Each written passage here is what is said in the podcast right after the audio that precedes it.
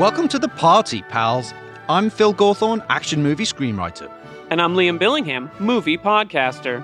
And together we host Die Hard on a Blank, a podcast from Sugar23 that explores the influence of Die Hard on action cinema.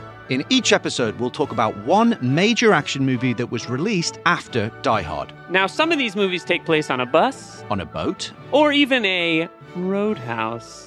Uh, sure. The point is, these are action movies that couldn't exist without Die Hard, and its DNA is everywhere. Die Hard on a Blank is a celebration of action movies and a deep dive into the ways that Die Hard shaped the action genre. So if you're a casual fan or an action movie Die Hard, Ooh, very nice. then Die Hard on a Blank is for you. Yes, you personally. Our first two episodes, which are all about the original 1988 masterpiece Die Hard, drop December 21st, because Die Hard is a Christmas movie, wherever you get your podcasts. Phil, do the line. Now we have a podcast. ho, ho, ho.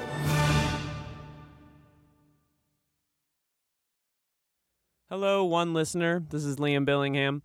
Before we jump into the episode, uh, just a quick trigger warning. If you are a fan of 1999's Boston set Troy Duffy directed film, The Boondock Saints, you may want to skip this episode and come back next week. There's a little bit of um, controversial talk about that piece of shit film in this episode. Otherwise, I would please ask you to make sure that you are subscribed to this podcast. Maybe you're a fan of A Woman Under the Influence. I get it. Maybe you're a fan of The Boondock Saints. I don't know why you'd be listening, but regardless, if there's any chance that you are not subscribed to this show, please give us a review and rate and subscribe. Please write a review. We really, really helpful. We've we had a nice little sharp uptick in reviews, and now we've had a downtick in reviews. I'm assuming it has something to do with the Boondock Saints lobby.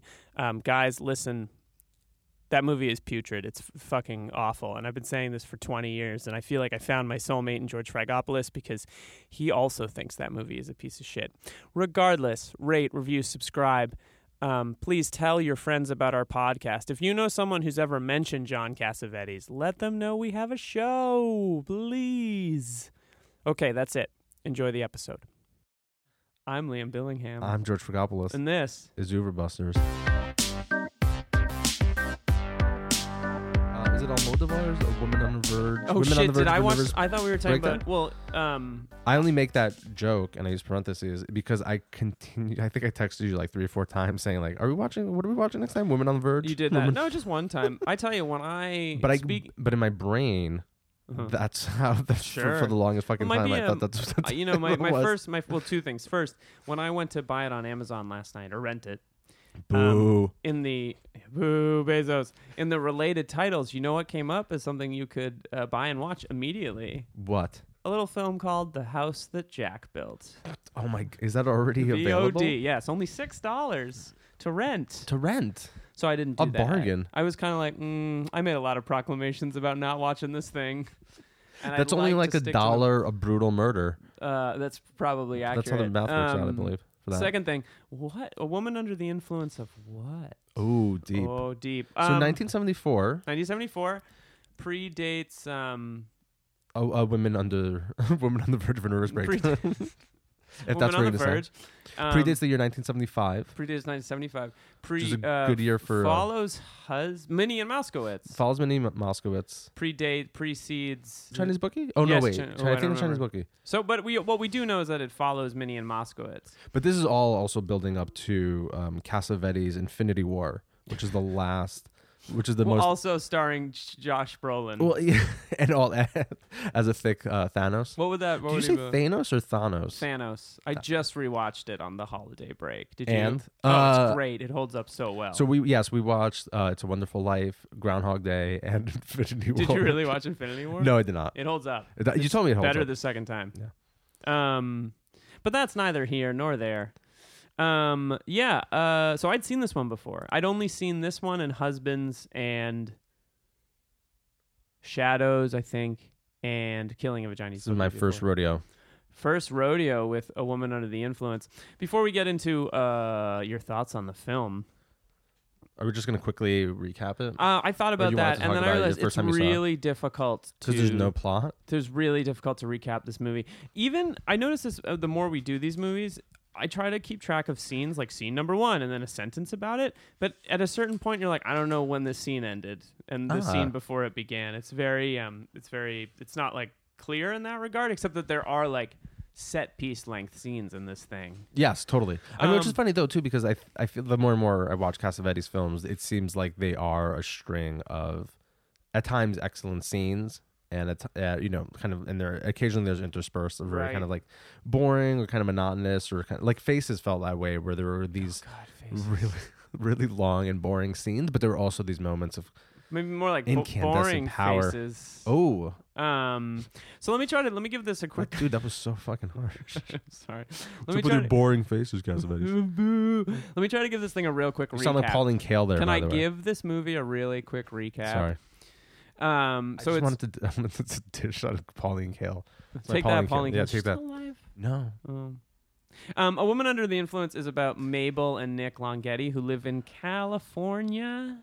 Yes, of course. It's an Yeah. LA film. It's an LA film. She's an Um, LA woman. Uh, uh, Nick is a is a um, construction Construction worker, laborer kind of guy who, but then, but sort of seems to get called to different jobs and is often absent, at least at the beginning of the film and in the opening of the film. Mabel sends the kids away so they can have a romantic night apart, uh, together, I should say, a night apart from the kids and to have a romantic night together. Um, Nick gets called into work or told to continue working despite saying he wasn't going to, and so Mabel is left alone, which results in her going to a bar and meeting a guy named. Garson, Car- Carson? Carson. Carson. He had Carson. a great Western sounding name. Great, And, and also yeah. like a Southern accent. I Southern believe? accent. Uh, he buys her a few drinks. They go home together. Pretty clear that they sleep together, though it's not outright. You know, you don't see it happen. Um, Nick comes home with a group of his coworkers. Uh, they make Spaghetti, at 7 in the morning. spaghetti, Um, and uh, Mabel is sort of being her charismatic self, which Nick doesn't love, and results in a kind of fight. All the men leave.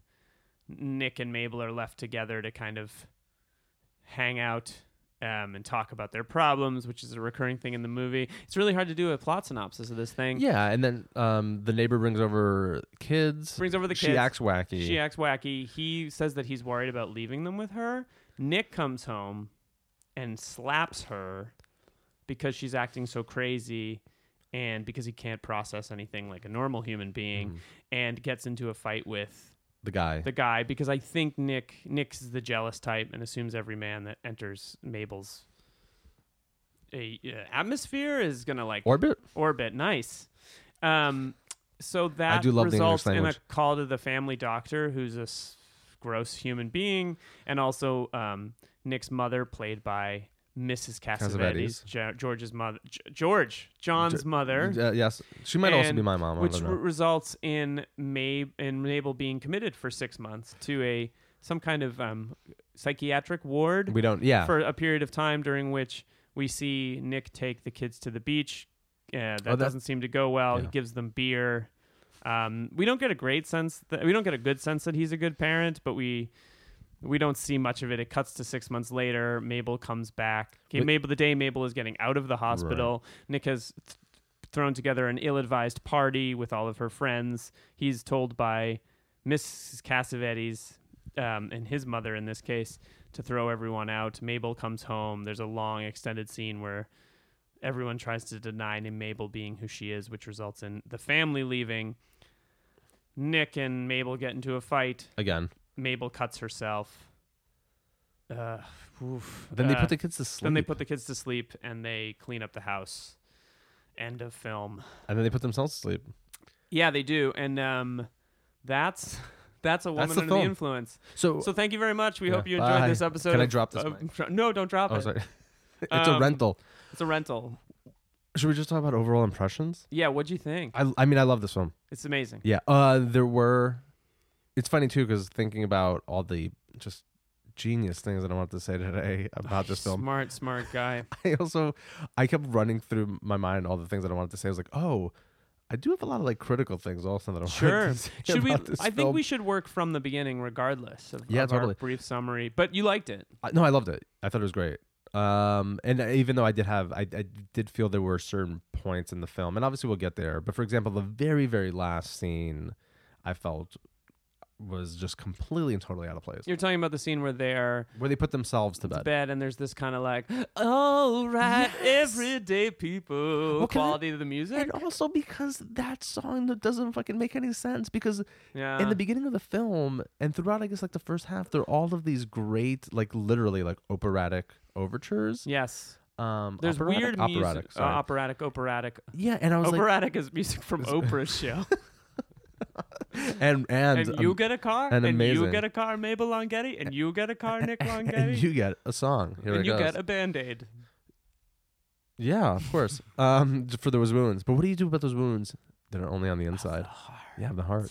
So, I it made total sense to me because I thought, oh, okay, Cassavetes obviously understands that there are parts of this film that are melodramatic, and then he's make and he's putting kind of opera on the soundtrack to kind of suggest, much like in the same way that a lot of great opera is melodramatic, so too does this film at times veer into melodrama.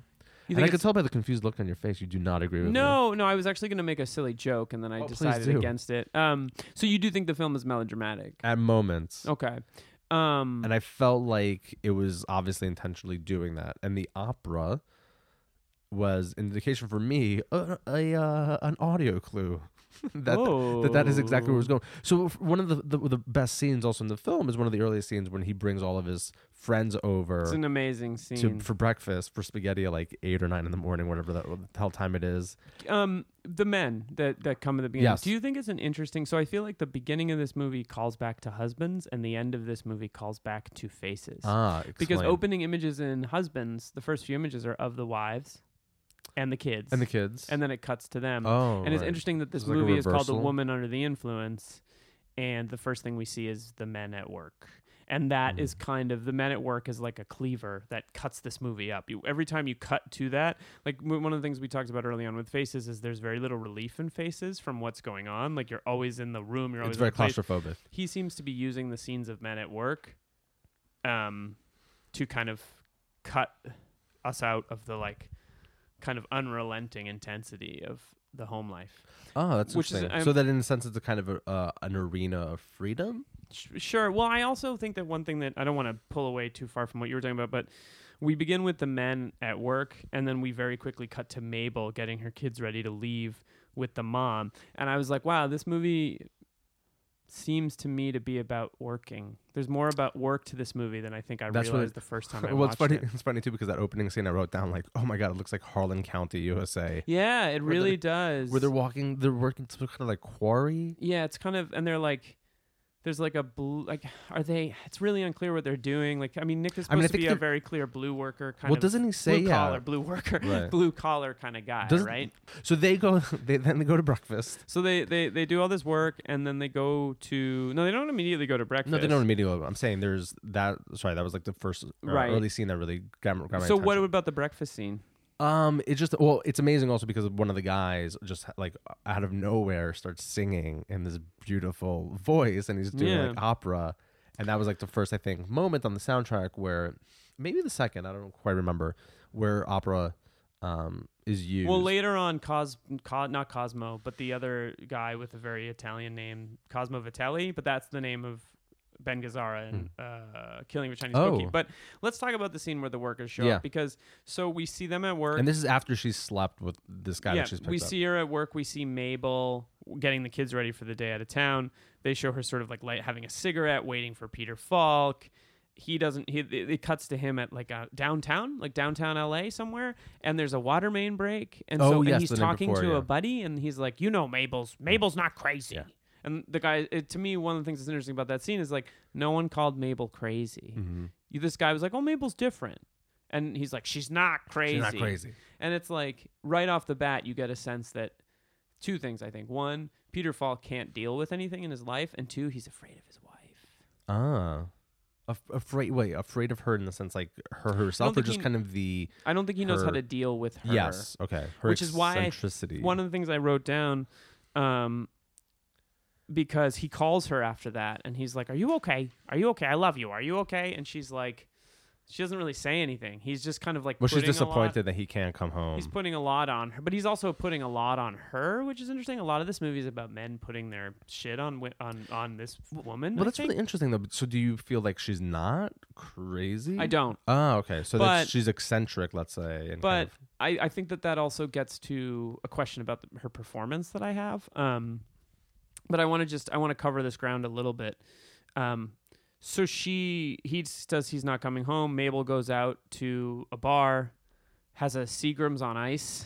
who doesn't? Woof. Hmm. I'm having one right um, and meets a guy named um, now. Carson. Carson. Gar- Garson. Garson. Garson, who brings her home and uh, sleeps with her. There's a moment when they're leaving the bar. I don't know if you noticed this, but I really wanted to bring it up. There's a moment where they're leaving the bar and the bartender says, Good luck. Ah, I did And not I pick think up. he on says it to Mabel. And I wonder if he says it to Mabel because he's like, This guy is gross. You're, like, that. and you're- he is gross. He's so gross. I don't think he means to be. I don't think he's like aware of his grossness, but he brings her home and kind of, for, I believe, forces himself on her. Well, there's yeah, they tussle. Well, he. And she's she- like, "Hey, hey, get off me!" No, but this it- is apparently everyone's voice at a woman. or the- hey, hey, It's very accurate, actually. you. If I close my eyes. It's like I'm watching. Close my- I'm watching. I'm there trying we to go. sing less on the podcast. There My we go. 2019 New Year's resolution is to sing less on the podcast. Like it's funny because mine was to get you to sing more on the podcast. Dee-dee-dee-dee-dee. Um, yeah. What was I gonna say? So something about they- something about the, oh the, how the one of the when they're fighting at the bottom of the staircase, it reminded me of Faces.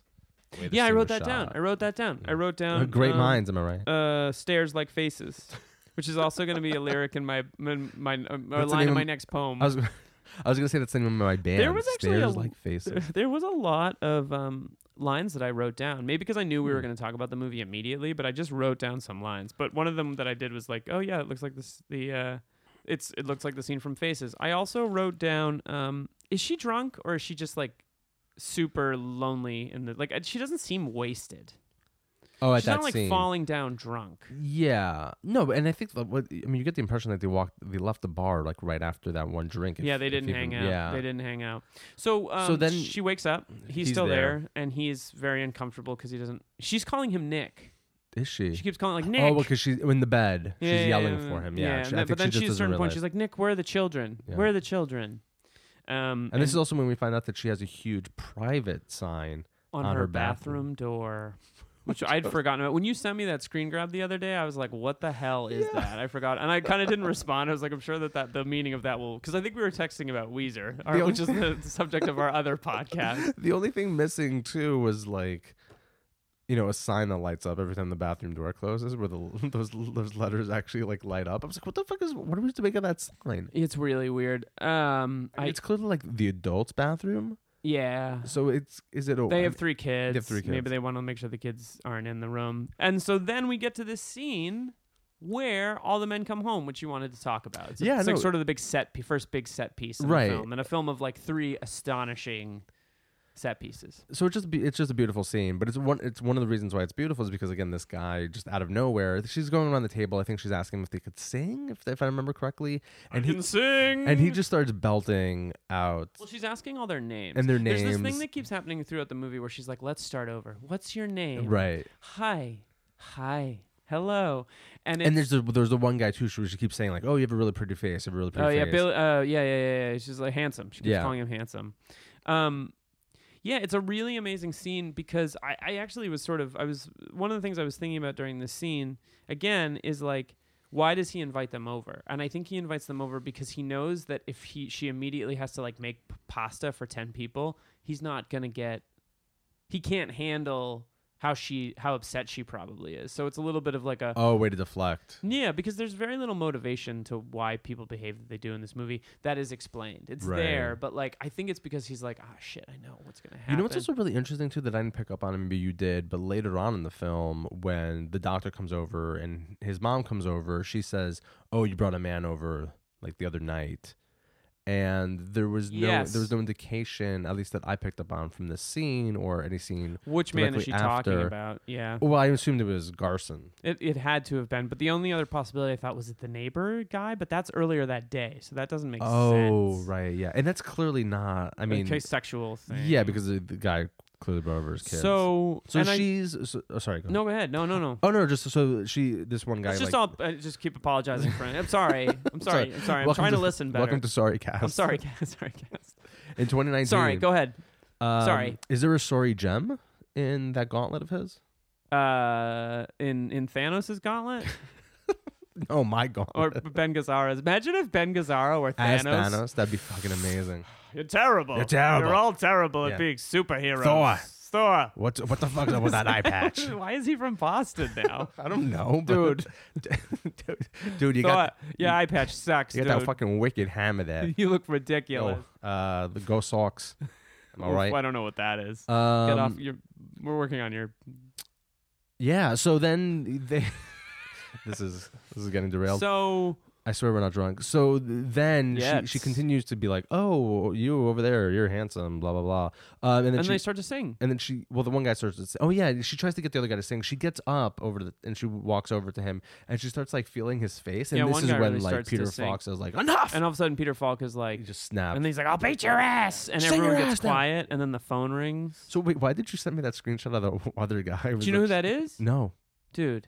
That is That the is- saxophone player from Too Late Blues, and the ho- uh, the I had to say police it was officer from A saxophone. Child is Waiting. Oh. all i had to say was saxophone the guy that saxophone, the guy who plays, um, the guy who sleeps with um, Bobby Darren's girl.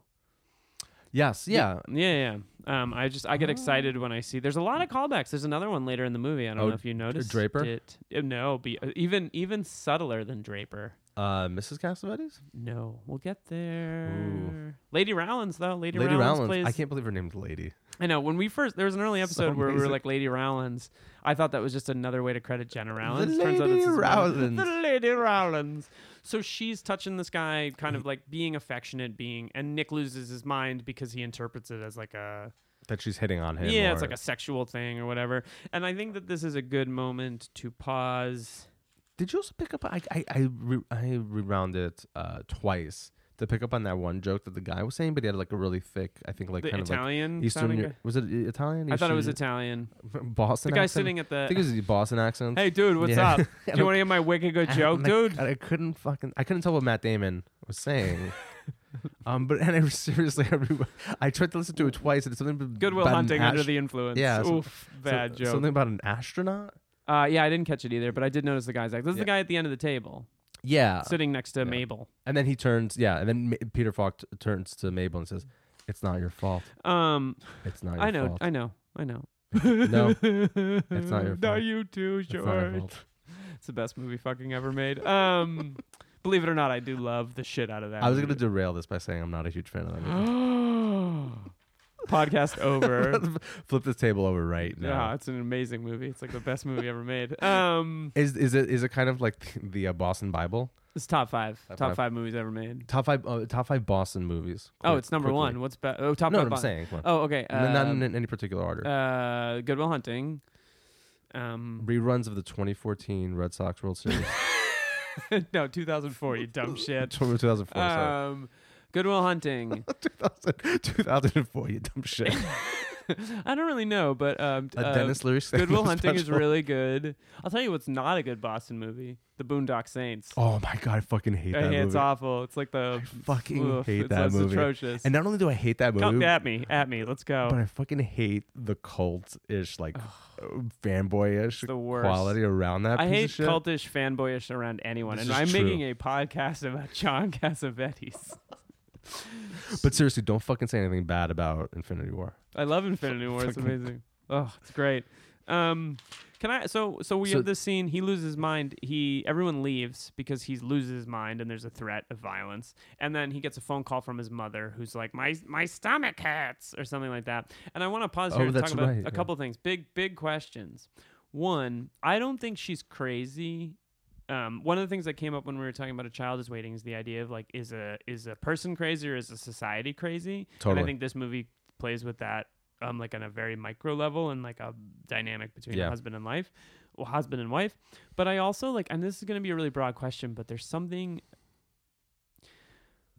I think we can continue to talk about the craziness, and I think we can also talk about the performance that she gives because, like, it's a fucking amazing performance in terms of its emotion and its feeling and like its outward gesture. And I read a big chunk of the Woman Under the Influence chapter in um, The Carney the book. Carney book um, before watching this, but also like thinking about the house and the condition that that, that that sort of like sort of rambling 70s style house like i thought a little and also the performances and i thought a little bit just like about how like when this movie came out people must have been like what the fuck is this thing like i i like i was thinking a lot about like how do you get a, an artist like cassavetes like we've watched all these films and it's like where Mhm. does it all come from like that's it's just interesting that like especially from performance because he's like a guy that learned all that Yeah. method stuff and Well, that was my critique of look- like a little bit about the Carney book in the sense that I felt like he wasn't um, drawing on the on the the correct, let's say, uh, historical milieu or context. Ding. Tell me more about what you think the correct one. Well, Well, again, or do the- you have a thought about? No, that? just like we were saying about like it's it's these films uh, feel to me like very post-war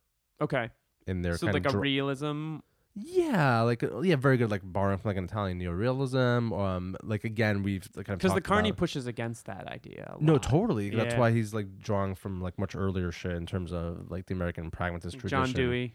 Yeah, and I was like, no, this is this feels to me like very again within its context, and that's also why I did that um like ridiculous like little tweet storm. Loved it. Loved that. story. about We should kind retweet. of- I'm going to retweet that. Re- Oh, that, well, that tweet well, storm. thank you. Mm-hmm. Um, it was either it was either do that tweet storm or watch uh Hard to Be a God, and I was like, I'd rather maybe not watch another scene of a man smearing shit on his face. atrocious. So, but that's again why the uh the context of of the Carney book kind of seemed off. However, after watching this and right after watching Minnie Moskowitz, I did also want to kind of I guess readjust my thoughts about how these two films kind of end on like happy notes and I was shocked that this film ended on what I viewed as a kind of really just out of place optimistic note. But we'll get there. I, I, I, yeah, I agree with that. I also think one of the things that I'm really interested in is like, we've talked about him as a political filmmaker a little Or bit. yeah, or seemingly apolitical. Or but some, but like that he is I feel political. like the choice to juxtapose the men working at the beginning with her at home is a little bit of like a, ca- a statement on what we consider work and wh- how we derive meaning That's a from great work. reading, and I totally agree. And um, one of the things that's interesting about a guy like that making a living as an artist is that he comes from what I would imagine. I mean, we've talked about the white white ethnic, the sort of like m- the fact that he's the product of immigrants, like making his way to Hollywood and creating a career, but doing it on his own rules and might kind of making the things that he wanted to make and kind of making like pretty daring films that don't that dispense with bullshit in terms of like they're about performance, they're about people, they're about fairly regular lives.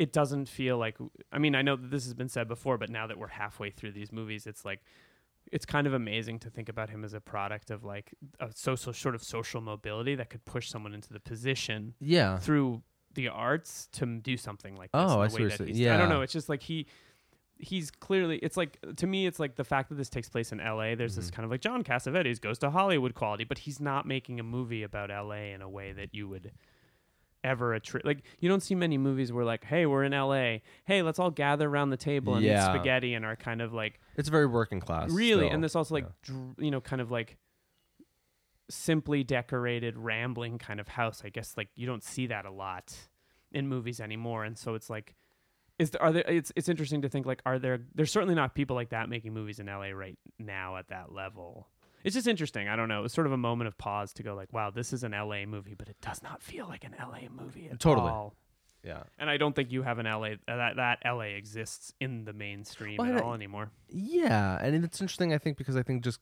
conventionally speaking, you're more likely uh, to be presented with, let's say, upwardly mobile or let's say upper Yeah. middle class people in film and in television in general. yeah So that you are, yeah, more and more less likely to see people like everyday normal people presented on screen in this sort of kind of way. Right, and that's what's interesting about the ending of the movie is that it's kind of like, and now we go back to our everyday Right. life. Who was the last American everyday hero to work in a rock quarry? And I think you'd have to go all the way back to Fred Flintstone. I think this how do is- we know? Whoa, I how do think you know Fred Flintstone was American? Oh, that's true. Uh, P- Whoa. Pangean Pange- is that? make Pangea great again. oh my god! You're, you're like, do you think Fred Flintstone would be like? He totally would be like Big a white Trump, nationalist. Trump, Trump Of sup- at the very course. least, a Trump supporter. God, that piece of shit! I should have known. Right. Well, ever since Stone stopped being our main thing that we break down, things have really changed in Pangea. We're gonna bring back all the stone. All the stones. All the All the stones are coming back to Pangea. It's gonna be colon million years. Which I think was probably like a bad joke from the original, like that Flintstones movie, which sucked. How? You mean Flintstones Viva Rock Vegas? No, the original, dude. Oh, I only Don't get the sequel shit out of here. Viva Rock Vegas is canon. Although I think Viva Rock Vegas, Yeah. which I haven't seen, but I will wager Oh, that, God, I've never seen it that either. it's better You- than Boondocks. Yeah, th- that's we've you heard it here first. So then this scene kind of comes to again uh, an end uh, Oh, because of oh yes please Another thing I wanted to add: the singing. oh yeah singing the beautiful singing. So one of the things that's interesting about the Carney book is John Dewey. Uh, he talks about in relationship Don, John Dewey um, with Cassavetes, and one thing that comes up that's really interesting is using John Dewey as a way to think about Cassavetes' directing style. Whereas like the common perception of a director is that a director is someone on a megaphone, like, "Ruh, ruh, ruh," but John Cassavetes' way was like to be present and be very there and like do whatever it took to get a performance out of an actor, including like yelling at them and shout shouting at them, telling them to do it over again, like some stuff that probably like wouldn't fly now in the same way that it maybe would 30, 40 years ago. But also, it's interesting when you think about the character of Mabel, the idea that, like, there's all these moments in the film where Peter Falk keeps going, be yourself, be yourself. And um, she keeps singing. And he's so uncomfortable with her, like, doing what she Yeah. wants to do. And, like, interesting the idea of, like, De- Dewey talking about, like, art as production versus, like, the h- rarefied art of contemplation versus the art of production. And the idea that Mabel's like, no, I want to sing. I want to do, I want to have a party. I want to do these things. And, like, want to Nick be in the can't- moment. Nick can't handle like the idea like he wants her to be Yeah, herself, but that's he really- can't yeah. handle her kind of like her being herself. Right. If that makes sense. No, no, yeah, totally. I think, and, and I and I totally buy that too. And again, this kind of thing that we talked about before, where not in some sort of really cheesy and shitty, um, kind of raw aesthetic Yeah. quality to it, but that there is something again very experiential, very lived about these movies. Yeah, we've and we've talked about that a little bit before. and where he wasn't he was clearly wasn't i was reading something i forgot where i read it earlier today when i was doing research it wasn't from the john cassavetes uh, textbook but this idea that he wasn't afraid to uh, have mistakes happen on film Right, right, and to right, right. capture them Well, one of the things that's interesting, there's moments in the film where he uses radio and you can hear it. If you know what like there's just moments where like the sound clearly is untreated here. There's like a moment in the film towards the end where like all of a sudden you hear like a and it lasts through the scene. I'm like, that's just shit camera audio that he he was apparently there was a, a screening of this film where like he was sitting there and they were like they were like on the first or second reel and he ran up to their production booth and the producer went up and he found John Cassavetes with a um, razor blade cutting stuff out of the fourth reel. that's amazing And he was like, "What? What are you doing?" He was like, "They're laughing at all the wrong moments, so I'm recutting the last bit of the movie." do you know exactly what he was recutting no, but he just was like s- cut like like while it was like like literally during the screening, he was like, yeah that's crazy "It's cr-. and then you have to glue that shit back on." So it's like a process Yeah, to yeah, do that. Um, so next scene we have there at the bus. She's waiting for the bus, and she's. She's in. She's just like She waiting wants- for the waiting bus. for the She's like, kids. Excuse me, do you have the time? And everyone walks by her like she's crazy, and she's like, "Hey, asshole! I just need to know what the time is." i also read that these were two of her friends by the way from high school or college I Oh, think. played the parts? played the, those two women that she kind of yeah annoys yeah and so she's waiting for her kids right. And she keeps yelling at people because she wants the time. She doesn't know what time it is. her kids show up Right. she's very excited Yes. Uh, and this is kind of like obviously where you see that she's a very kind of loving mother. Amazing Mother, Yeah. I think. This is a good movie about parenting. It's actually an incredible movie about It parenting. is, yeah. Not Uh, but something I would think it. uh, Well, maybe you know when I watched it, I wasn't one. But not in the now sense- watching it, I'm like, not Holy in the shit. sense of like good parenting advice. no, but kind of the challenges of like being like she's amazing at being present with her kids all the time, and I like he's not. Mm-hmm. So it's just powerful to me to be like, damn, this is like in a way, it's like watching her parent is she's a good parent. Yeah. she's just maybe got some stuff going on. Yeah, no, totally. I mean, there's a certain uh, indication that she kind of communicates with the kids on a certain kind of level that obviously he doesn't. Uh, Although there is that really touching scene where I thought it was touching. The beer? yeah, the beer scene I thought was really touching. He's a good. He's a loving dad. I don't think he's a good dad. He's not a good dad. Um, Carney talks in the book about um, how Mabel is Cassavetes in like real life. Like Mabel is Con Mm. John Cassavetes stand-in. Like the idea that she's a director, she's like in the in. Pre- whereas Nick is always like making proclamations, like do this, Yeah. and she's very like, no, now we do. Like getting in there with them, and it's it's an interesting yeah, that's, juxtaposition. yeah. So it does he also kind of talk about? I'm sure he talks about the ending of this film as a moment of reconciliation, I did not get there. I have Ah. not finished that part of the the book yet. I, I wanted to, but which I is didn't have another time. issue that I had, which again we'll talk about it more in more detail. Which is another kind of issue that I had about his general thesis about that these films aren't about reconciliation or kind of like rebirth, but these last two films certainly are. That's interesting. We should that's we should definitely get there. Um, so then there's the scene where they're kissing in bed, and um, have you seen Killing of a Sacred Deer? I have. There is And I a love it. It's amazing. I don't recommend it, but it's amazing. There's a scene where she's laying down and he's kissing her. That's a lot like that Colin Farrell Nicole Kidman scene Oh, where she that's just like interesting. lays down dead in bed. I don't. I mean, I'm sure that Yorgos Lanthimos has probably seen this film. Well, all Greeks just have to support other Greeks, of course. that's not that where you're wow, trying you just to really put say, the like- words in my mouth. Oof. Um, but yeah, no, no, but uh, it really does make me think of that. It made me think Ah. of that, like a, like a, and I only saw that movie over a year ago, but I thought all, about all it. joking aside, um, and that this was a serious connection that I made. Did you ever see that random? I think it's that Simpsons episode where it's like a whole bunch of like little short films, and there's this one Thirty-two short films. About, Yeah. the, the Glenn Gould, the Glenn Gould one, and the Pulp Fiction parody. ripoff. Yeah, yeah, yeah. So there's this really funny. Funny. There's a really funny moment in that where they cut to the kitchen and Bart's talking to Lisa, and you don't know what the context of it is, but I, Uh.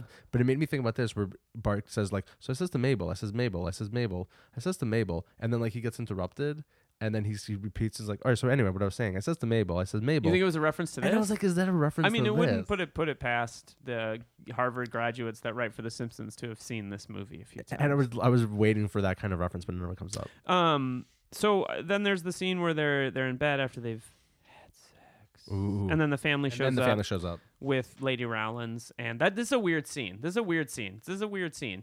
Mabel, so I says to Mabel. I it's says a to Mabel, weird- I says, "Mabel, It's what's the weird weird because I don't. It doesn't. There's a lot of weird motive. I don't know. I don't. I felt weird about this. Very disjointed, but In not what way? well. Like ma- Well, Lady. she's like kind of like, well, there's oh, a we're lot not of having traffic. sex. there's a lot kids." of in and out of traffic. Like Lady Rollins comes in, she's like, "You Is that a must be sexual tired." euphemism? Oh, oh.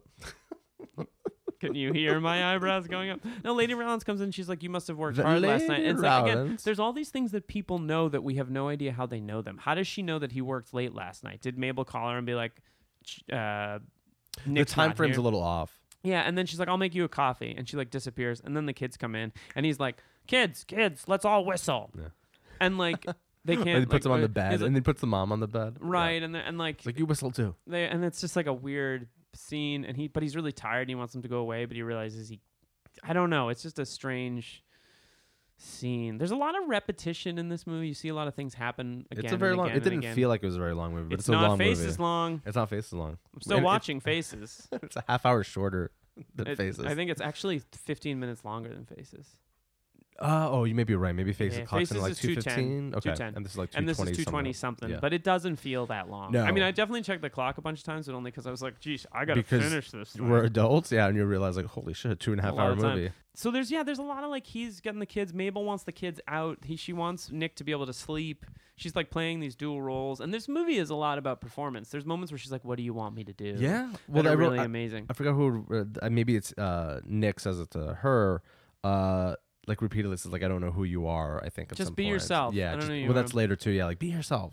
Do the ba ba. um there's a movie recommendation i want to make for people out there um that uh, i thought about while watching this and it's a much newer movie it's called actress and it's from 2000 14 or 15. It's by a documentarian named Robert Greene, who just made a movie called Bisbee 17. He's really a phenomenal Hmm. You're talking filmmaker. about Bisbee. And um, this is about following an actress who's left acting and has moved upstate and decides to get back into the acting game. Like he started documenting her. Um, it's Brandy Burr, who was in season three of The Wire. She was Oh. um, w- uh, the guy who runs for political offices, sort of The play uh, the guy who uh, from Game of Thrones. yeah, that guy. He was Littlefinger? Hmm. like her. Yeah, Littlefinger. I, uh, he was her sort of like he worked. She worked for him in that, um, and the film kind of spirals off and it and stops being just about a woman re-entering the acting world and becomes like kind of an intentional do- documentary melodrama about when she's performing and who she is, Ah, and it's really, sounds it's a cool. really, it's a really good film. Robert's a good, good guy and good filmmaker, and it's definitely like an interesting film to contrast this one with, especially when you think about performance. Yeah. Um, do you think she's crazy? No, but I, she's definitely eccentric. Is she Um, eccentric enough to be dangerous? Because everyone seems to think she's dangerous. No, but there is a certain. I mean, I, I, that, I mean that term is really crazy. Is like obviously like a really problematic. Term. Right, and yeah, it's yeah, not at yeah. all clinical. Surprisingly. but it's also some. It's not. On the but it's crazy all, but so scale, so you when are a so seven. using that language especially because the film is sold as like a movie about a crazy woman. But there's, essentially. there's definitely something there. I mean, I think it's interesting to think about, and this was something that I was thinking about while I was watching. It was like, w- I w- to what degree they both did research on a certain kind of, let's say, pathology or what a certain kind of. Mm-hmm. I don't know if they did. Yeah, I don't think they did either, and I think and that's mm, it's problematic right. because I, I again, I to what degree again is she supposed to be, um, yeah, afflicted by some sort of kind of psychological condition? I think w- basically we are supposed to, the the obvious thing you're supposed to walk away from is that it's really fucking tough being a mom, Right. and like It's as very you, sympathetic. and as you to- said that yeah. it's uh, a certain kind of labor. yes. That obviously for unfortunately for the majority of people they don't view it as such. and an unpaid kind of labor to- Totally, to, yeah. think about it and i think that yeah to me it's less i mean i definitely think i wrote at some point i wrote down like there's she's got a lot of like gestures this movie's a lot about gestures and ticks and movement yeah, and which she's doing Carney's- those like yeah, those the things with her that hands. kind of stuff i'm just re- reenacting them for george right now um, she was nominated for an oscar for this which is interesting he was nominated for best director but yeah it's a performance of a i don't mean that to was a year Forrest Gump one, I think. it was the no, it was the year um, Crash one. But there's a lot of um, there's a lot of like weird gestural stuff. There's a lot of choices that like interesting things. I would never say that the movie reduces those things to a kind of collection of ticks, nor does her performance. But I will say that like it feels as as as, as powerful of a performance as it is because like she is living that shit while it's happening. There are moments where you're like, "Mm, this is Yeah, well, that's simple." That's when I thought like it kind of when it go- falls into melodrama. Okay. Yeah. Yeah, Mhm. that's a fair point. Like where it's they're sort of like it's not rooted in something, but it's like a larger sort of I don't know. Yeah, that's all I got. It is melodramatic. Oh, yeah. Um, so then, then happened the scene with the kids, right? This guy comes, and I, what was the context for this? Why did he come? up um, and I jump on think his well remember kids? she's like we're going to have a party later and we're going to say very important things and do very important stuff. And I think he also like needed a babysitter. It was very weird. Right, I- but how did he? Anyway, like I got. The, so these kids, kids were, show like, up. Again, we have no idea why except that I think it's that she's throwing a party for the kids. Mm-hmm. And he shows up and he won't leave. correct. He's And he- wearing a suit. All the men in suits in this movie are Oh. fucking pigs. Of course, yeah. Um, but really, every man Well, in a yeah. suit, like Nick, What's is, up- in and some also, ways, like, in Nick isn't the worst faces one. Also, Nick isn't the worst one in some ways. He's the worst one in in a, in a who's worse? I mean, Well- this guy's a, an, an asshole, obviously, but and he a doesn't- domestic abuser. Does wait? Why? He, He, hits her. No, no, Nick does. Oh, Nick, I'm yeah, saying, I'm I'm saying the saying- guy that drops off the kids. Well, no, that guy's not that bad, except that he's just clearly a, a A shitty, shitty dude. shitty dude. Um, and he doesn't trust her. But I don't think she does anything outright terrible in the scene. I think she's just kind of Well, wacky. Yeah, although there is that. I guess the he she does at some point like not pay attention to them. She walks out to the garden. She's like dancing around, and that's Oh, that's, that's kind of true. like negligent. It's negligent. Yeah, That's true. That's true. But she's And he- also and he not was- like And he was like, uh, "Where are the kids? What's going Oh, on?" And then that's he walked right. into the house, and one of them is running around naked. And he's like, get your. Well, that's actually he's already been like, get your clothes. Get your. Oh yeah, Yeah. then that's his kid. Was Yeah. it is it his kid or their daughter? Well, Maria is naked when Nick and Mrs. Mrs. Moskowitz come in. Okay, Uh, Mrs. Cassavetes. Um, but up to then, yeah, I mean, she's kind of yeah, she's a little like g- g- flighty. Let's say she's flighty and a Yes. little little out there. But I don't. Dangerous is no, dangerous is far too far too strong, and that guy's an asshole. totally. Um, when Nick comes in, Mabel and this gentleman Harold Jensen are sitting on a, a ca- on a bed together with all the kids. Yeah. And Nick's like, "What are you doing?" And Maria, Nick, and Mabel's daughter is downstairs running around naked and like everyone's scandalous. Oh God, Yeah. put your clothes on. We're like, "Ex- whatever. um, So this is also kind of what leads to her being sent away, Nick hits her and Nick, of course, hits her 'cause when he he's a piece sees her of shit. with Harold Jensen. The first of two times because he hits her at the at the end of the film too. Right.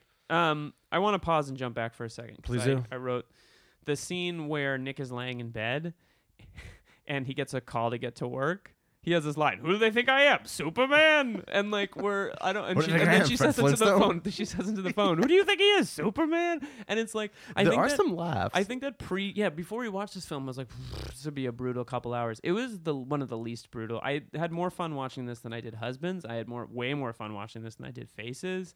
Um, Minion Moscow it's kind of tops my list of Well, like, because- most fun. But there's yeah. a con- there is a humor to this like a human element. totally. That's quite funny. yeah. You know. Well, and she's also so much more sympathetic than um, the husbands and husbands. Well, it's also a nice contrast to Husbands because it's about a woman. It's about no, totally. Like in a really also it's about much more mature people. I mean Nick for all his problems is a providing caring Father, father that doesn't Well, disappear. yeah, I mean that's kind of interesting because you do see the kids in a way that you haven't in the previous Cassavetes films. And also, it's not his kids because this at this point the Cassavetes kids are too old to play those parts, which is interesting. No, I thought one or two of them were Cassavetes no, kids. they're not Cassavetes. Zan Cassavetes is like a neighbor's kid, but she's I think she's the little girl that Oh. like is naked. Okay. Hmm. But like the other ones are not their kids. They're too old. There would have been because Nick Nick Cassavetes was in when they made uh, sh- uh, Faces in seventy had to be like 14, 15. Oh, okay. How So- old is Thanos Cassavetes at this point? Uh, four million. He's four million years old. He's been on you know Ti- Titan for is, a he, while. is he purple at this point or not yet? uh, Grows into his purpleness. Yeah, well, it's a puberty thing. So then uh, Titans hit when they're 4.5 yeah. million years So old. it turns out he's not. I Superman. like that you made that joke and then fucking abandoned me. Like I'm over here working my ass off, and you're Like, like, "Cool, cool, let's Come move on, on." We fucking moved on, right? Let's- That was that let's- was five let's- seconds ago. I made a bad joke and I stepped out of it. I was gonna make a joke about Peter Falk uh, auditioning for Superman just two years after this. Peter Falk's handsome. I just want to put that out into He has the a world. rugged handsomeness, Oof. Yeah. but I mean, you're not like turning back on your I'd fuck Cassavetes. no, thing. Yeah, it's- Cas- no, it's Cassavetes, Gazzara, Falk. um, I feel like those. fuck Cassavetes, kill Gazara, marry Falk. Okay, very good. yeah, Um, let's see. Fuck Cassav. You said fuck. fuck Cassav- Cassavetes, Agree. kill Gazara, Marry. marry Yes. Falk. Because I was about to say those first two guys would not make love to you. Fuck yes, There's a lot going on, but right now. not the I'm first two guys. Like Yeah, Falk. Well, Falk would come. eh? those guys home would the not next day. be would not be uh, gracious lovers. Is what I'm trying to No, say. I don't think so. So, But- do you think this led to Falk auditioning for Donner's Superman a couple of years later? Did he really? No. You're such an asshole. It's like um, and now uh, Peter Falk auditioning for Super for uh, Clark Kent. Take take one. Hey, uh, Sorry. Lois, uh, what, what you hear this thing Uh, about the Superman guy? with What's Superman? the- oh, one more question, Lois. Lois. Lois, just one Um, more question. I wanted to ask about so so after this guy comes after Nick comes home and hits her, they call the doctor. Who is this guy? Who is this doctor? Yeah, no, like he's there's something off. There's something weird about Well, he that seems guy. to be a family doctor though. He's a 'cause he family calls- doctor. Yeah, he calls him right away and he's like, "Can I get Doctor So and So?" And like they know. and he's losing his mind on the phone. I get the impression that this guy has, in some way or another, before um, has spent obviously time with the family because he shows up and everybody seems to know. him. Yeah, and he knows them, and he's it's just, but it's just he's very, again my theory that like the men in suits are the worst things. He's also the one that institutionalized. he does institutionalize it. It's which is really you know I don't know it's troubling and really really weird. I also Later, he takes responsibility for it as well. I think he says like, "I was the one that sent you away." Does he say? that yeah to he her? does say that. There's also a beautiful moment when he's on the phone or when the um after he gets off the phone where Mabel's like, listen, I forgive you. It's okay. You know, Yeah. she has this like very rational, clear headed moment that doesn't um that fits really really well. That's not that like s- when I say fits really well, what I mean is like she has this very clear moment where she's clearly unafflicted and i use that term thinking like the way that this movie seems to deal with mental illness is to like show her afflicted and show her not afflicted in a sense do you know what i mean so Yeah. it's like she seems to have like a moment of clear headedness about their situation Yeah. and that could also be what's happening at the end because there's an interesting thing at the end that we should talk about when we get to it but then the doctor shows up and mrs cassavetes is there as well uh, and she does we not should say help things.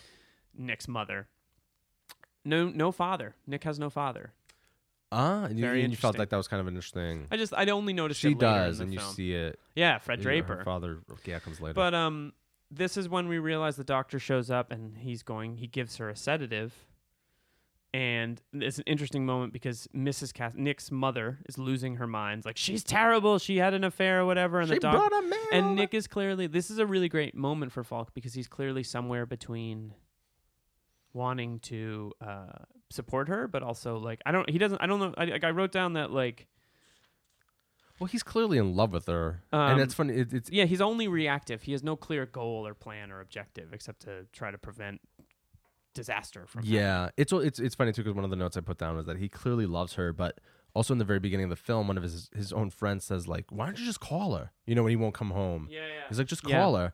And he's he- all he's doing is just kind of complaining about her, but he won't call her and complaining about his job, but he won't call her to just simply say, And he's very "I'm tender not on the phone. coming home." Yeah, when and he he's says on- like, "I love you. Like it'll be Are you okay? okay. Are you Uh, okay? And then he says like, "I'll take the, I'll take tomorrow off, and we can spend all day together." Right. It's a nice moment.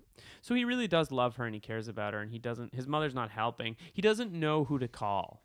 He knows to call the doctor, but like later on in the film he invites all these people over, which is like hugely inappropriate. So he doesn't really know like he's not a he's not like a s- thinker. He's not. yeah, totally. You know, which is he's just an yeah. interesting to say again when we think about like the idea of like the work he does and who he is and how this film deals with work in a way that the other films don't at all. Right. He has a certain kind of emotional intelligence with this, with the kids, which comes across, and with her to some degree. Well, he loves every. But he's he very is- loving. He's like a bulldog in a yeah, way. but he is also this incredibly like tightly wound up dude.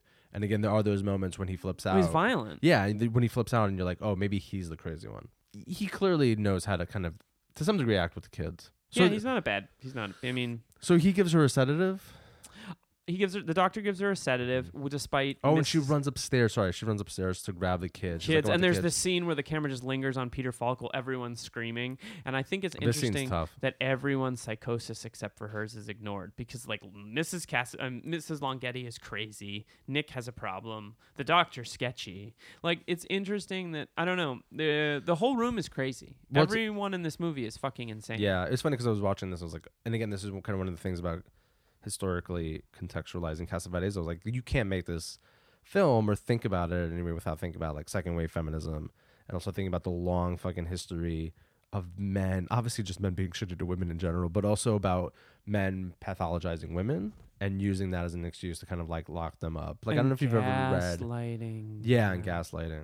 I, don't know wrote- if you've uh, ever read uh, like the yellow wallpaper No, uh, is it, I've heard of. I've heard about it. Yeah, and- so it's like just very, this very famous uh, story just about like the way in which uh, men have traditionally not paid attention to women's uh, health and mental health in particular. right. And that story really kind of deals with like postpartum depression Mhm. uh, part- in particular, but just that she obviously might not even be insane, right? She just might be eccentric She's definitely eccentric. Insane is strong. and just um, a little kind of weird, but that she's pathologized in this really shitty way.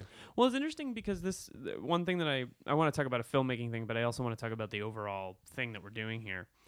Because we when we started this thing, one of the things we were talking a lot about was like, what is John Cassavetes' relationship to specifically to women? And this movie certainly puts him at least an intention in a on the right side of that conversation. You totally. know, it's like a very in a way that husbands, you know, and I was listening to our husbands episode recently and I kind of come down real hard on that movie because I'm just like, "Ugh, why do we need movies like this right now? But this is a nice antidote to that in the Well, sense it'll- that it, it allows for some real dimensionality. It reminds me also of what he says in that DeCavett show at, at some point when he's actually sober and paying attention, where he says Sober is a strong word. something where he says something along the lines of, "Oh, I'm I'm about I forgot exactly what he says, but or I'm not gonna paraphrase it even remotely correctly, but he talks about kind of freedom."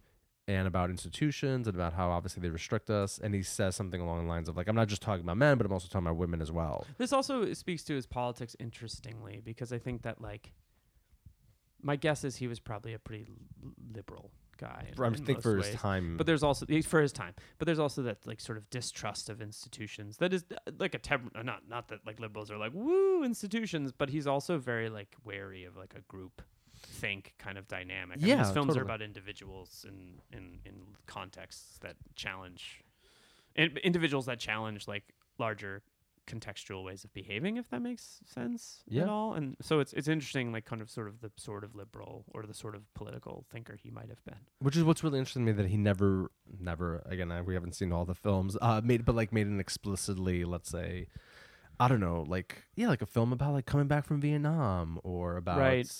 some just somebody being in Vietnam and somebody Right. having to deal with that, you know, back home. He might not have been the right. You know, when These are very claustrophobic films in that sense. Like they're very much Yeah. about like throwing people in a cage, so to speak, and just w- seeing what ha- what the fuck I happens. don't, you know, uh, it's 1970, what, 1974? It's nice and more, yeah. So there's no suggestion that Falk's character is a veteran. No, no, There's no, no sense not of at that all. Yeah, And There's no. He might have been too old, um, for it. uh, Regardless, I don't know. But it, yeah, there's no real. There's no. There's not like that stuff remains untouched. totally. You know. Um. So I I was thinking here that um So six months later, the, so before we jump ahead to Yeah. that, I want to comment. Um, during the scene when the doctor comes and they give her the shot and she finds out she's going to get institutionalized, there's a lot of like tussling. Nick grabs Mabel, Mabel a lot grabs of Nick, close-ups. and I think if I if I'm correct, it looks like they played with the frame rate, like a Oh, and they sped conventional. it up? They sped it up, and it gives it. And I've never seen him do anything like that before. And again, I could be wrong, but the frame rate seems looks like it maybe is at 60 as opposed to 24 or whatever and it, it makes the that that that that scene feel very frenetic it, it looks like Yeah. there's something going on with the film that isn't going on with the other I didn't scenes pick up on that, but I mean, I'm not Interesting, saying you're yeah. not. No, I'm you right. didn't- Yeah, no, I, I, I, whoa, whoa, Liam, we're just that knife, i'm saving it the knife. i was Liam, saving put it down for the when knife. this happened um so all of a sudden we have an amazing cut we have an amazing cut to him at work and he takes the kids to be- the beach which I love too, because I feel like this is kind of the good parenting, bad parenting, like my dad would have done. Oh, with, really? Like at a, s- at a moment of like if something was going bad, like Something- uh, let me just take. we're you going to the beach, yeah. in February or whatever because it's Everybody clearly loves not the the, right beach. season. But no, he really he leaves work, goes to And pick them up he at takes- school. he takes them to the the beach. principal's like, "Are- "Is everything okay?" Yeah. And he's like, "That's Yeah, fine." Um, They'll come back tomorrow. Right, exactly. And the, uh, the kids are really cute. Hi, Dad. and then he drags them off to school the um, beach. To the beach, and, um, and they have a really awkward time at the beach. they have an awkward time at the beach. and he his- takes one of his friends with him. and he brings his friend who's kind of like, my kids are all grown. And I'm like, really? You look like you're 26.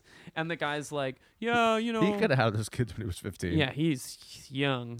Um, and the but the buddy uh, is wearing like you know they have bathing suits, but then they all put on like he- heavy flannel shirts, so you know it's not the right season. Like it's probably March. Yeah. And then the, the But sort it's- of the it's LA, it's first always half warm. of yeah, that's true. The first half of this movie, um, th- which ends with um, Nick in the back of the car with his kids. And he gives them beer, and they all drink probably too I l- much I love the beer. scene. It's cute. Yeah. Because the one kid's like, "Can I try?" And it's like, "All right, but just take a sip." And then the other kid's like, The girl's like, "What "Can about I me?" try, And Dad?" he's like, "All right, t- you too." but not as much as the Yeah. other. Not as much as drunky over here. Um, and there's a little bit of a rite of passage to the qual- like that first time you try beer. I don't Yeah. know. It felt very like I. You know, it's interesting to think about these guys as dads because they're probably they're probably roughly or older than our dads. Well, probably 15 years older than our dads would have been. yeah. but like same kind of.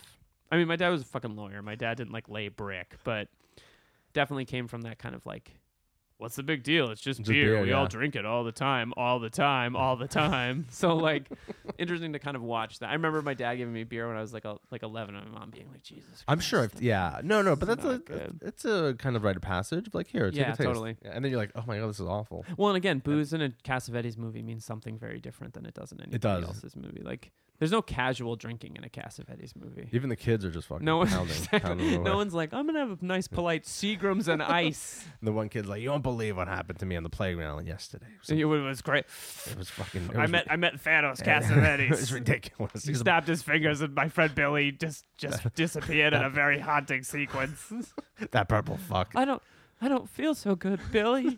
I, did, I have to hug him while he fucking just turned into like leaves or something. it I don't was, know what it the fuck was going on. crazy. It was Yeah. crazy. All right, six months And, later, and then come, come, uh, what's his name? Cumberbatch is like, it's supposed to happen. This Tony, way. it's supposed, supposed to, to happen happen. this way. Like I'm definitely not British.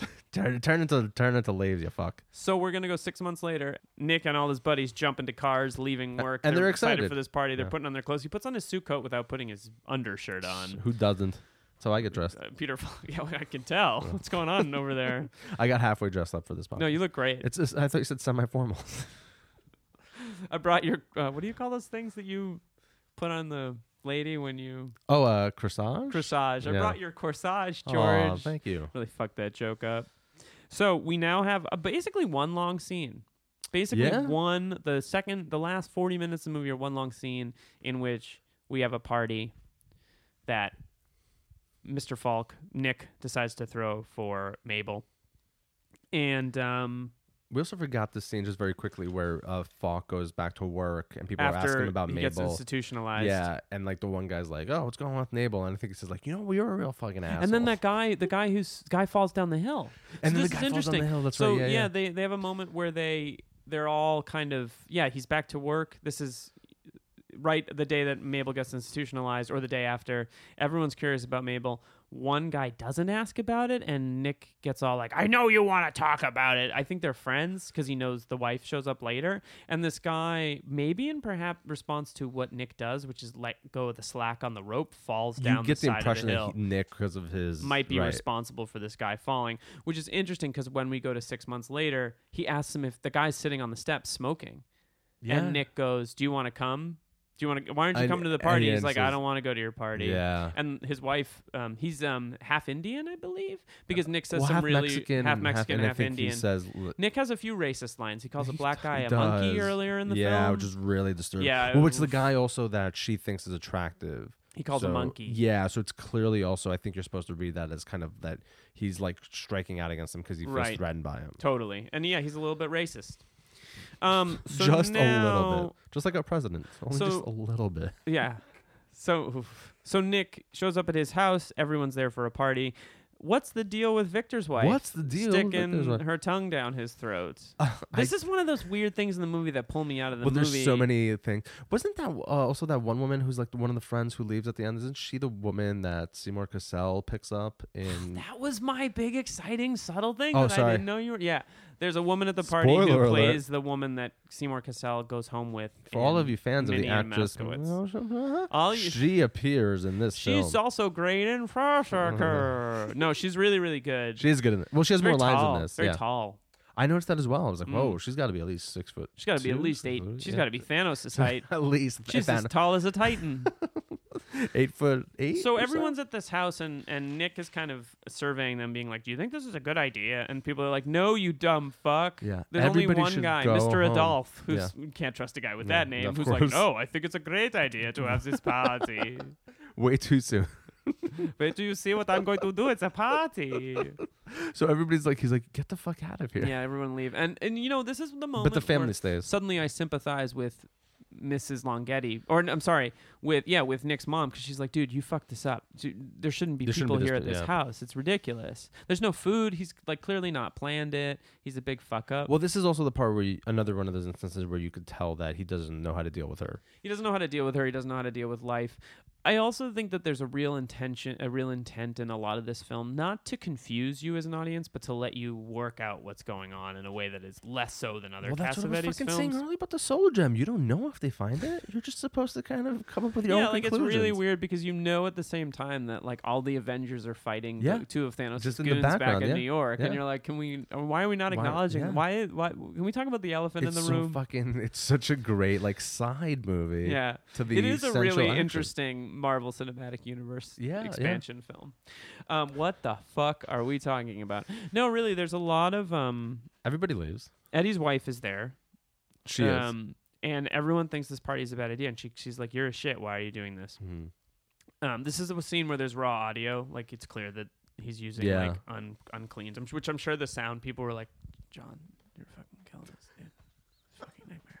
Which I think is What what's, you do can't understand what a word anyone is fucking saying in this movie." which is what's on, which is what it sounds so like. he too. goes out into the street and it's raining and he knows that she's going to be there soon and he um a guy comes out and he's like hey can i talk to you and you hear traffic and it's just so clear that like he's like i'm not worried it doesn't matter what anyone's saying which Yeah. i think is admirable i think it's cool that he makes this decision also i think movies sounded better in the 70s because of the analog We were just saying, quality. yeah, because you're just saying that because we're on vinyl.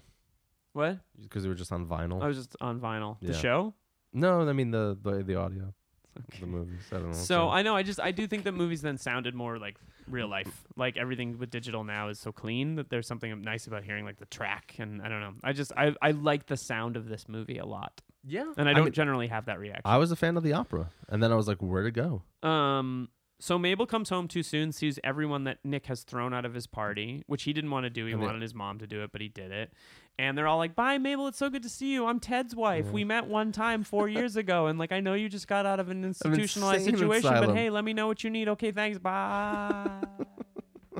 and uh, you watch Nick watching this in one of these great moments where you're hearing the dialogue. It's, it's good. we to didn't talk smell. about also, yeah, about how cringeworthy so many of these scenes are. so cringeworthy, like- but like in it- good ways. But in, good- well, yeah, in the sense, obviously they're filmed brilliantly and kind of executed amazingly. Right.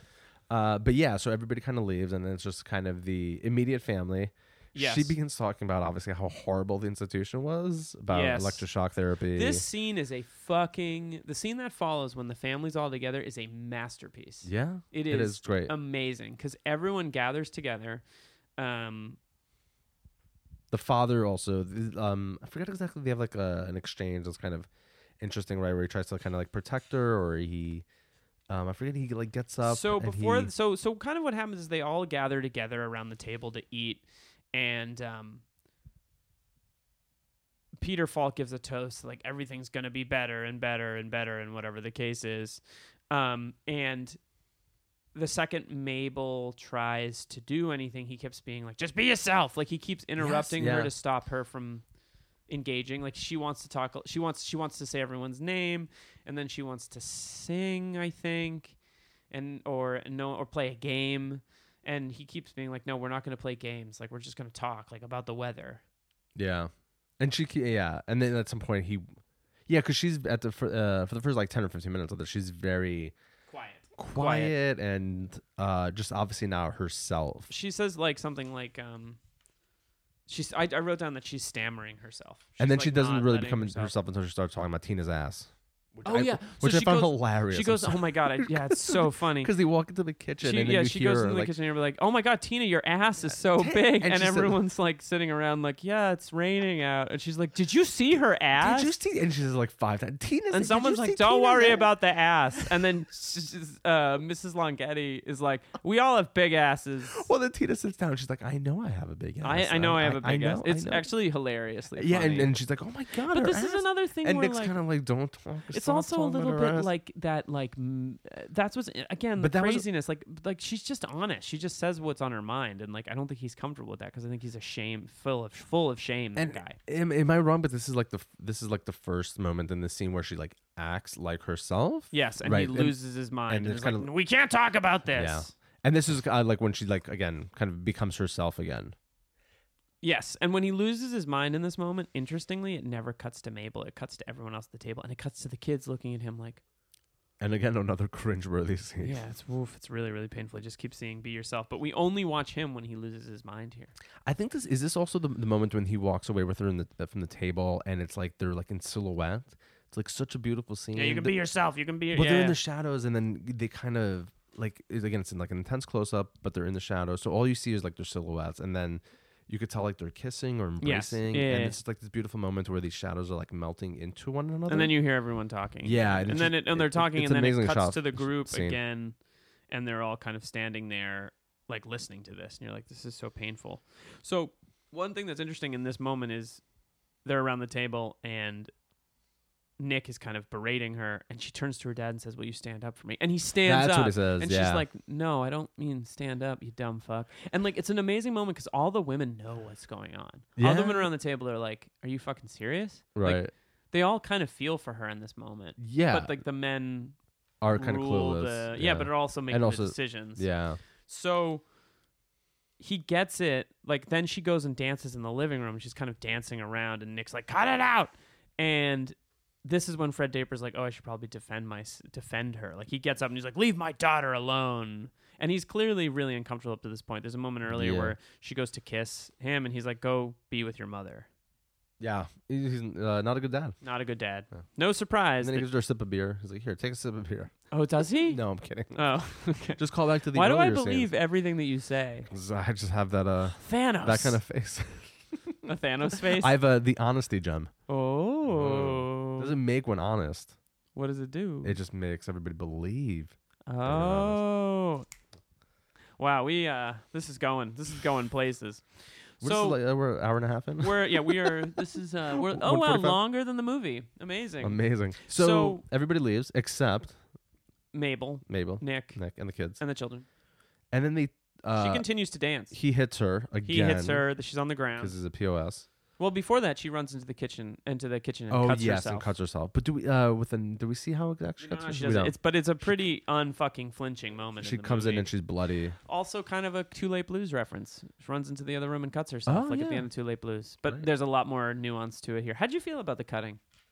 Uh, in the sense that like do you feel like it was a is this a moment that verges on melodrama for you maybe not in the execution but in the decision yeah, no, no, no. I, I yes, I think I think so. Uh, One thing about this scene also that I I kind of, um, and again I don't know if it was p- played for laughs is too strong of a word, but again this way in which she like just quickly like switches from being like calm and quiet to like all of a Yes. sudden talking about Tina's ass like in this very kind of manic sort of way. yeah Like that to me also felt a little f- oh really like, i think kinda that's so well fake. done because everyone else is at the table and like you hear it happening on screen you're like here we go again Yeah, I just wanted I just I wanted it to feel more of a build up, but it is I like see. it is I guess I guess I don't I'm- really think he traffics in Yeah. build-ups, at least in the same way that other filmmakers. might. right yeah um but again i think w- so she cuts herself he hits her the kids are like freaking the fuck out Yeah, They're like, they, don't they hit mom." actively hate him yeah in this they're moment. like don't and I he- don't think- and he does this weird thing right where he like oh he keeps trying to drag them upstairs Put them to, bed. but they keep running back They keep down. and running back she's to laying on the protect her. ground.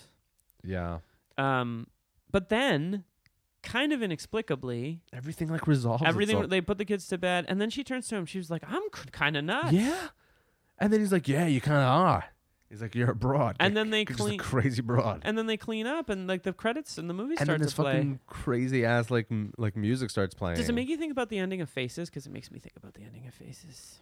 it does but I it- don't think this has happened before. Let me be clear. I'm gonna but ta- I I'm gonna also talk think about there's that a- too, A but- regularity to it. but it also made me n- really be disappointed in the, the final. Like I felt like this was a masterpiece, except for like the, that last like two minutes. Can you call this movie a masterpiece? There's too many strange thread. Like Like you were Oh, saying, you hate that word. I don't like it because I don't. I think John Cassavetes would be like, "What are you talking about?" Yeah, and then you probably smack me. Uh, he'd be- no, I don't know.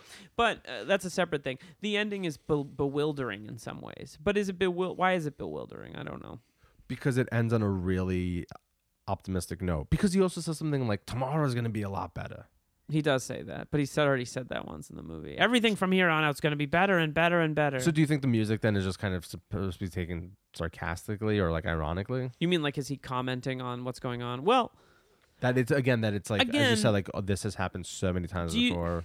y- if you read this as a movie that's about work and domesticity and parenting and maybe the reality that like I, I hate to say it, but like there's all this value placed on his job because it's the way that they make money and there's a lot less value placed on like the running of the home and one there, well, there's a different movie here that that Cassavetes did not make about him learning to be a parent like a parent in like a running of a home kind of way so to speak so like the movie ending with them being like she was like well I cut myself and you slapped me and now the kids are bed and now we have to clean up the house it almost feels like well we just have to do this stuff like there's almost like a like life goes on kind of quality to i'm not suggesting that that's the Yes. right ending but it is an ending uh No, of it a is, kind but and it- a but- provocative one But it also struck me as being rather like joyful almost because again, like they put the kids to bed.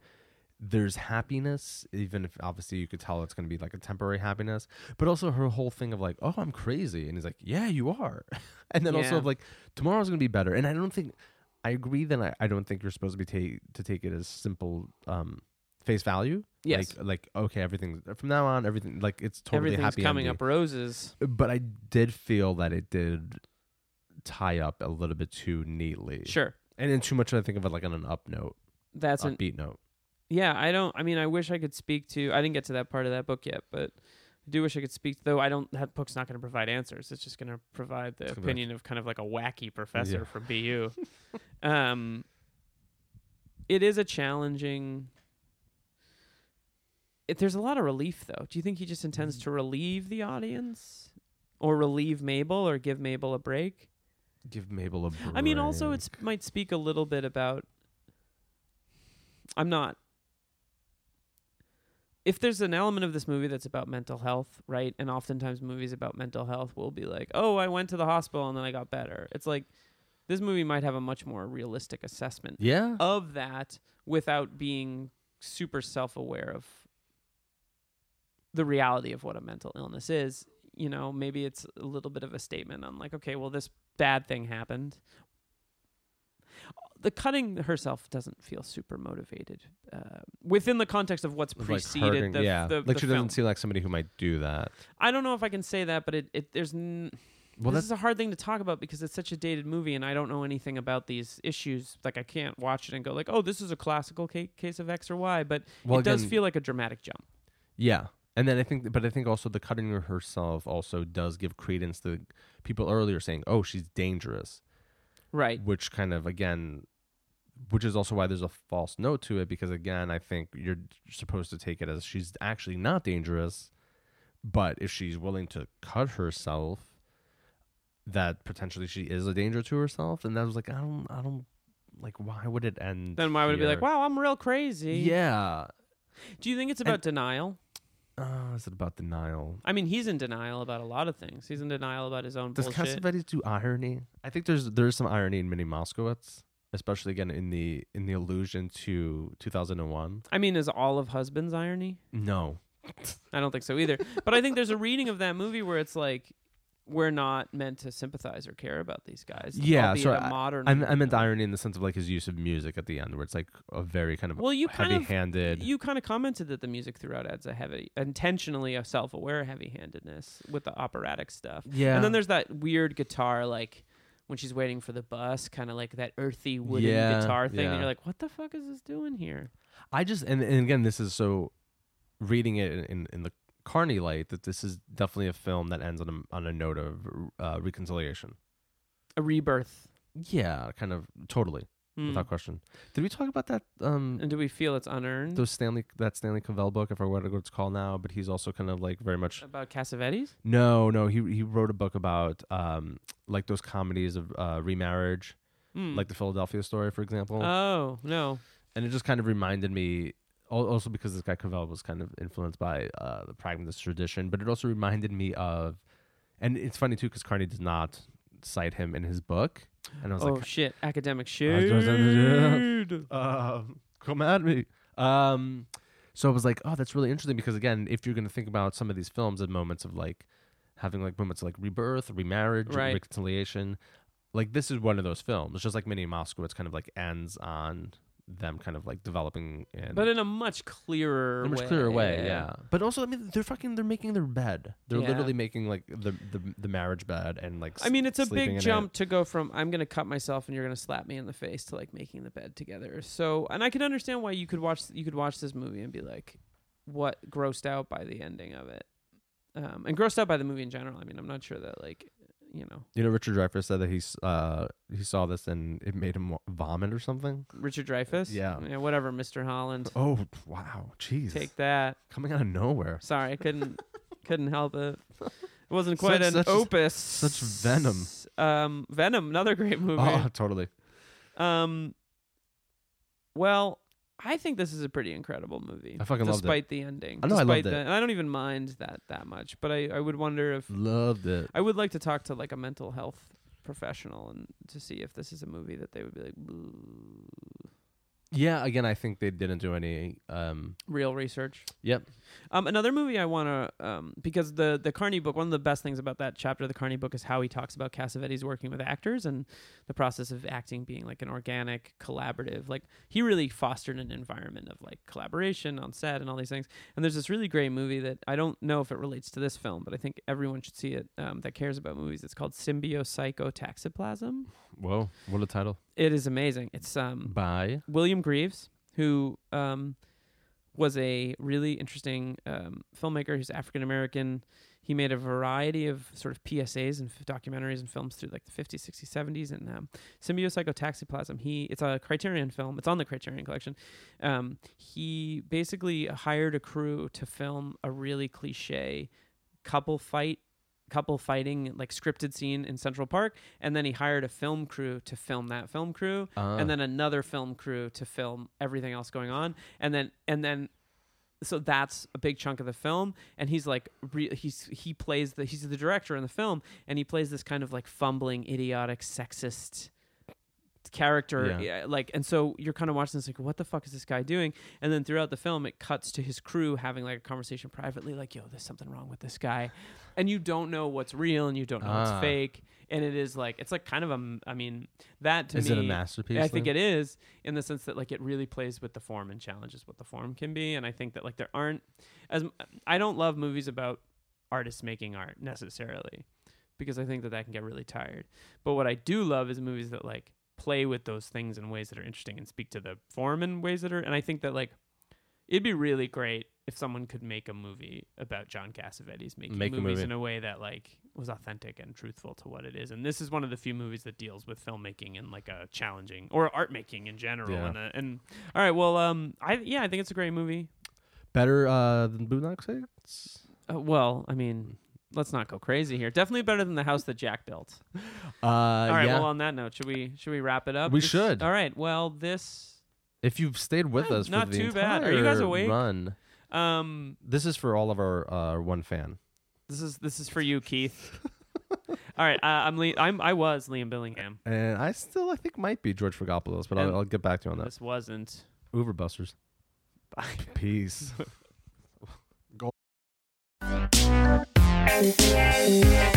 Basically, you want. Is that what you're asking James Franco. for? We'll talk about him later.